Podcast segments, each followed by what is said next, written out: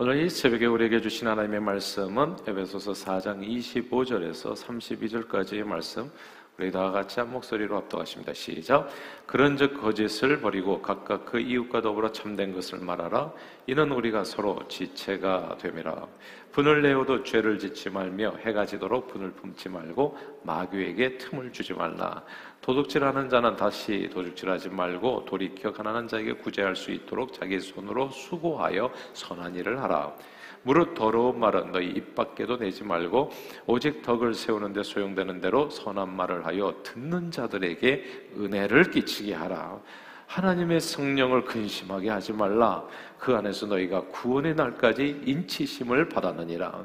너희는 모든 악독과 노함과 분냉과 떠드는 것과 비방하는 것을 모든 악의와 함께 버리고 서로 친절하게 하며 불쌍히 여기며 서로 용서하기를 하나님의 그리스도 안에서 너희를 용서하신 것 같이 하라. 아멘.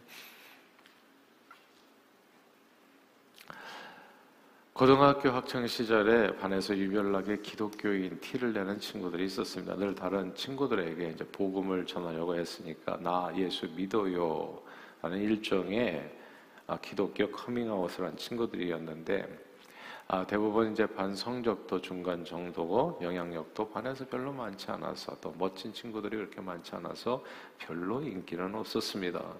시도 때도 없이 복음을 전하려는 유별난 신앙인들에 대한 학생들, 다른 친구들의 평가는 아, 그다지 좋지 않았지요.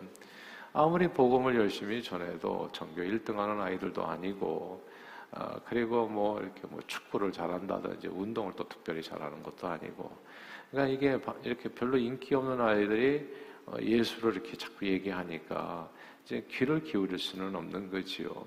기독교인들은 학교에서 별로 인기가 없었습니다. 그래서 예수 믿는 아이들은 대부분 그냥 교회 다니는 것을 벌써 분위기 보면 알잖아요. 그러니까 내가 이게 커밍아웃이 아, 이런 단어를 쓰면 안 되는데 아, 그냥 이렇게 내가 기독교인이라고 밝히는 것이 도움이 될런지 안 될런지 사회생활하면 분위기 곧 파악되거든요. 예, 얘기해봐야 손해가 크겠다 하면 입을 다물고 그저 이렇게 다른 사람이 내가 교회 다니는지 안 다니는지 알 수도 없이 아, 그렇게 신앙생활을 조용히 하게 되는 겁니다. 이제 그런 분위기가 이제 사회 분위기였고 뭐 학창 시절의 분위기가 사회로 이제 이어진 것 같고요. 근데 기, 대한민국 사회에서 가만 보니까 과거에는 그러지 않았었는데 옛날에는 근데 점차적으로 사회적으로 기독교인들에 대한 좋지 않은 인상들이 사회적으로 이렇게 표출되기 시작 했습니다. 사회적으로 좋지 않은 기독교인들에 대한 이미지가 세상 사람들에게 생긴 것은 어, 아마도 정말 기독교 내에 여러 이단 사이비들의 행태가 있어서 틀림없습니다. 기독교를 모르는 사람들은 초록은 동색이라고 십자가 걸고 교회와 목사 호칭을 사용하는 자들은 그 뭐 진위를 떠나서 모두 기독교인으로 보기 때문에 통일교, 신천지, 구원파 그리고 신옥주 은혜로 교회 돌나라 별 별별 이단들이 많더라고요. 진짜 그 악마 같은 집단들도 많더라고 보니까. 예. 근데 그게 교회를 걸고 또 성경책을 사용하잖아요. 그러니까 뭐 세상 깜깜이들은 뭐가 뭔지 알겠어요? 이게 다 교회인가 보다, 기독교인가 보다. 이런 각종 기독교 이단들의 행태는 기독교에 아주 엄청난 심각한 타격을 준 거예요. 제가 봐도 그런 게 만약에 제가 예수를 모르는 사람인데 그런 게 기독교라면 진짜 어마어마하게 공격할 것 같아요. 이거는 그냥 사회 공동체를 파괴하는 진짜 뭐라고 표현할 수가 없어요. 타락해도 이렇게 타락한 집단들이었거든요. 예. 아, 그리고 뭐 이렇게 이단들뿐만 아니라 때때로 몇몇 기존 교회 안에 분쟁이 있잖아요. 교회에서 뭐 다투어서 나눠졌다 뭐 이런 얘기들. 그리고 목회자들과 때로는 성도들이 상식 밖에 지나친 행동들은 세상에서 볼 때 좀 이상할 때 이제 이 조롱과 지탄이 대상이 되고도 되기도 했었습니다. 언제부터인가 이제 이런 사회 분위기 속에서 이제 사람들이 엄청 많이 보는 그런 영화나 드라마, 인기 드라마 등 문화 콘텐츠에서 기독교인들에 대한 혐오와 조롱이 이제 노골화되기 시작한 거죠. 한때 대한민국 최고의 유행어 중 하나였습니다. 아실지 모르겠습니다만 너나 잘하세요. 이 말은 친절한 금자씨라고 하는 영화에서 교회 전도사에게 여주인공이 내뱉은 말입니다. 그러니까 막 이렇게 복음을 전하는데 그 앞에 대고 그냥 너나 잘하세요 하고 가버리는 거거든요. 오래전 미량이라는 영화에서 어린이 납치 살인범은 감옥에서 기독교인이 되어 예수 믿음으로 자기 모든 죄가 다 용서받았기 때문에 피해자 앞에서 자기 죄를 뉘우칠 필요가 없다는 태도로 뻔뻔스럽게 행동해서 또 공분을 자아냈던 겁니다. 이런 게 기독교인이라면 나는 진짜 예수 믿고 싶은 생각 없다. 그래서 그 정도가 아니라 그 다음에는 이제 기독교를 공격하는 그런 형태의 언어들을 사용하게 되는 거죠. 장애인 아이들의 인권을 유린했던 끔찍한 사건을 기초로 만든 도관이라는 사회 고발 영화에서 가해자들은 모두 교회, 장로, 집사 등 기독교인으로 나옵니다. 이건 진짜 가슴 아픈 일이에요.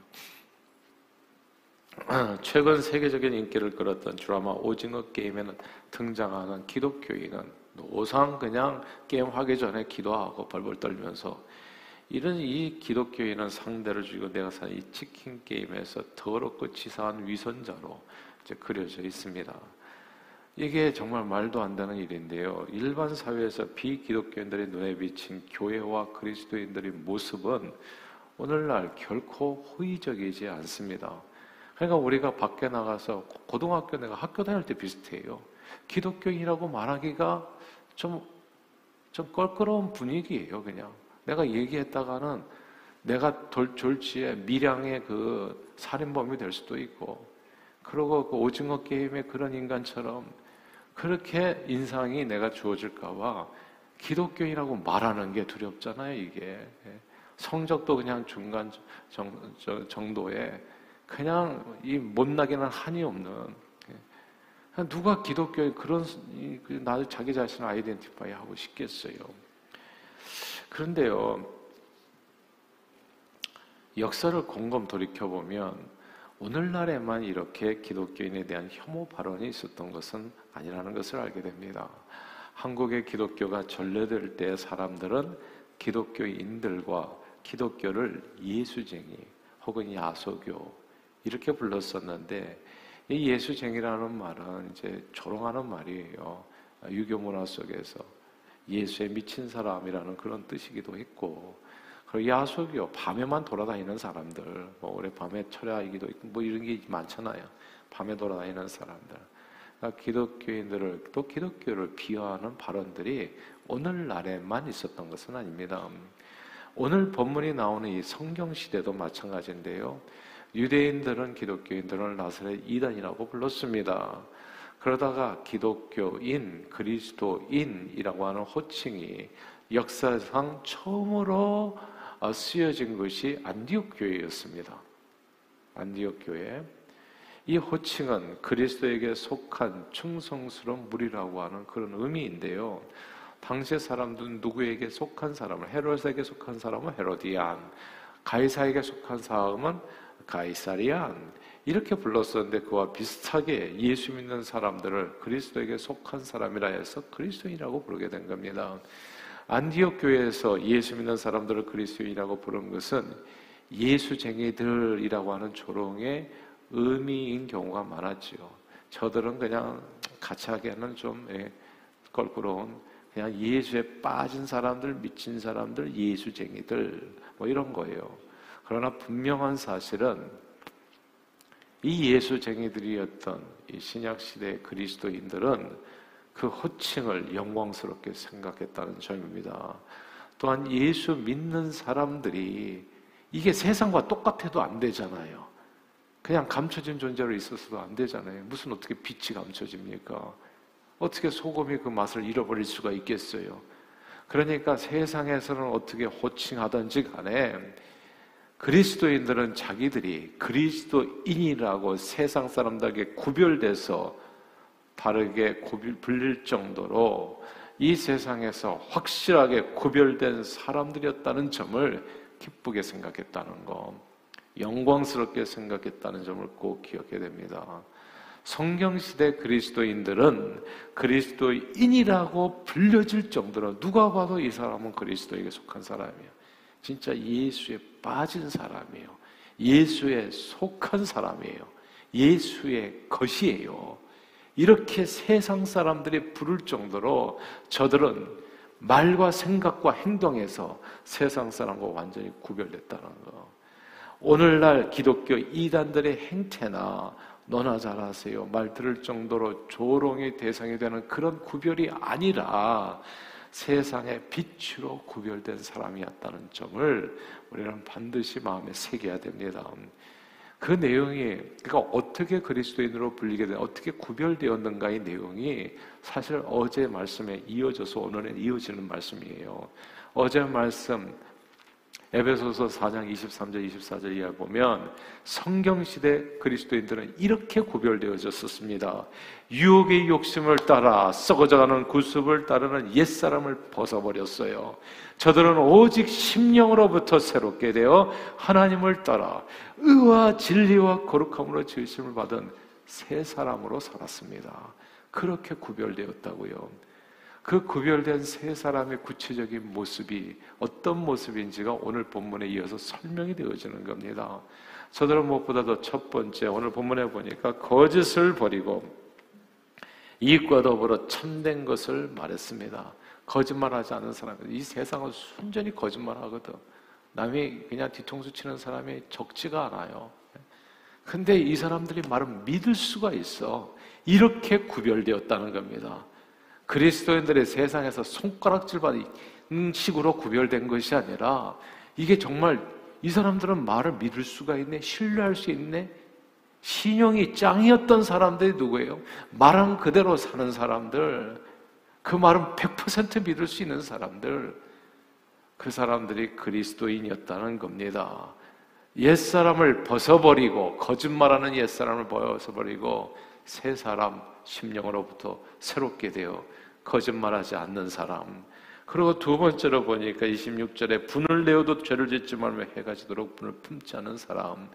분을 내어도 해가 지도록 품지 않았습니다. 뭐 이틀씩 사흘씩 하고 꽁하고 뭐 일주일씩 하고 이런 이상한 사람들이 많잖아요. 요즘도 예.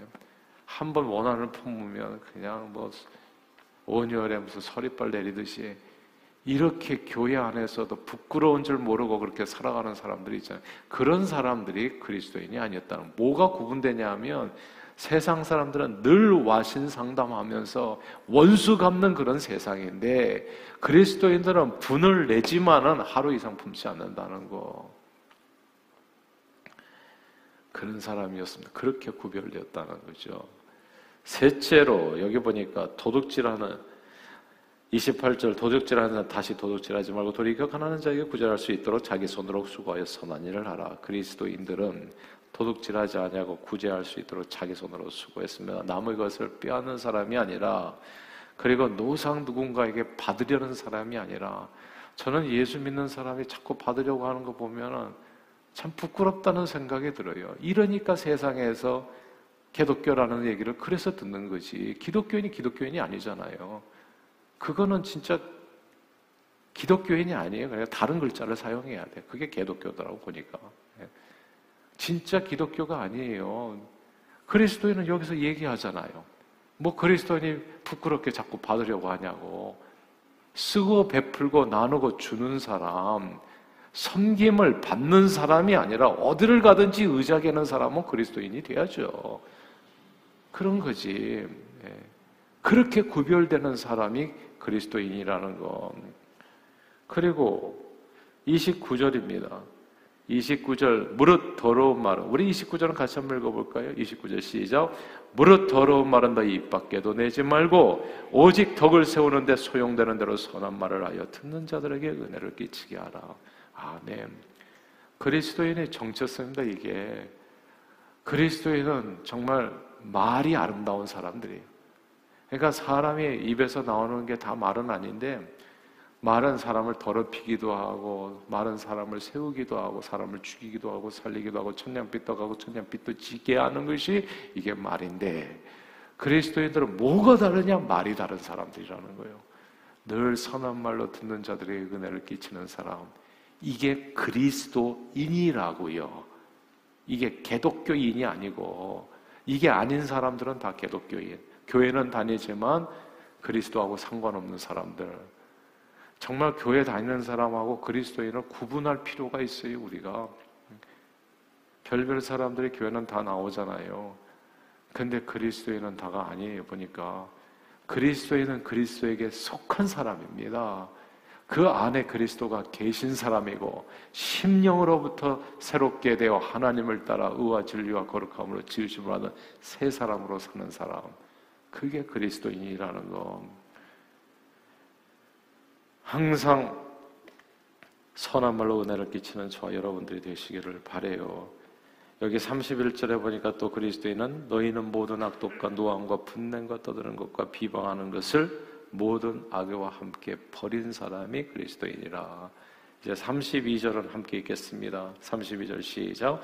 서로 친절하게 하며 불쌍히 여기며 서로 용서하기를 하나님이 그리스도 안에서 너희를 용서하신 것 같이 하라. 아멘. 하나님이 너희를 용서하심처럼 하나님처럼 사는 사람이 그리스도인이라. 이 말씀을 꼭 마음에 새기십시다. 친절하고 불쌍히 여기고 서로 용서하기를 이것이 세상을 변화시키는 참된 그리스도인들의 진면목입니다. 저는 이 모습이 저와 여러분들의 모습이 되어야 될 줄로 믿습니다. 그리고 저는 이 모습이 이미 예수 믿는 저와 여러분들의 모습이라 확신합니다. 내 안에 그리스도가 있는 거예요. 그래서 나는 그리스도인인 겁니다. 내 생명은 더 이상 내가 사는 것이 아니야 내 안에 계신 그리스도가 사는 것이라고 나는 그리스도에 속한 사람입니다. 저는 예수쟁이 맞아요. 예수에 미친 사람입니다. 예수에 미치면 어떤 삶의 결과가 나타나고 오늘 본문에 나오는 거예요. 구별된 삶입니다. 예수 믿는 사람이 거짓말하는 것은 부끄러운 일입니다. 예수 믿는 사람이 더러운 말 하는 거, 이거 무척 창피한 일입니다. 수치스러운 일이에요. 어떻게 감히 진짜 예수를 안에다 두고서 그렇게 말과 생각과 행동을 할 수 있겠어요? 저는 이 성경 말씀이 저와 여러분의 삶에 그대로 이루어지기를 바랍니다. 그렇게 세상의 빛과 소금으로 쓰임받아 정말 예수쟁이가 조롱의 언사가 아니라 예수쟁이야말로 세상 사람들이 부러워하는 그리고 세상 사람들이 본받기를 원하는 예수 그리스도의 생명의 빛을 온 세상에 증거하는 일에 온몸으로 인격으로 삶으로 증거하는 일에 온전히 주의 영광을 위해서 쓰임받는 저와 여러분들이 다 되시기를 주의 이름으로 축원합니다. 기도하겠습니다. 사랑하는 주님 고맙고 감사합니다. 오늘날 세상에서 가짜 그리스도인들이 그런 그런 그리스도인들 가짜를 개독교인이라고 부르더라고요 세상에서는 그런 개독교인들이 많은 세상에 주님은 우리에게 너희는 그런 사람이 아니다 그리스도인이라는 것을 다시금 알려주십니다. 거짓을 버리고 참된 것을 말하라. 분을 내어도 해가 지도록 품지 말라. 도둑질하지 말고 뭐 노상 받으려고 하지 말고 베풀고 언제든지 나누고 주는 사람이 되라. 더러운 말 다 입 밖에도 내지 말고 선한 말로 듣는 자들에게 은혜를 끼치라. 모든 악독과 노함과 모든 악한 것은 다 버리고 그리고 불쌍히 여기고 친절하게 하고 하나님이 용서하신 것처럼 서로 용서하기에 힘쓰는 사람이 되라. 이것이 진정한 그리스도인 그리스도에게 속한 사람의 진면목인 것을 우리에게 오늘 이 아침에도 새롭게 알려주셨사오니 이 말씀이 육신이 되듯이 우리의 삶과 인격이 되어서 이 세상 살아가는 모든 날 동안에 하나님의 영광을 위해 우리의 말과 생각과 행동에서 존귀하게 쓰임받는 저희 모두 그리스도인 되도록 그리스도인으로 살도록 축복해 주옵소서. 예수 그리스도 이름으로 간절히 기도하옵나이다. 아멘.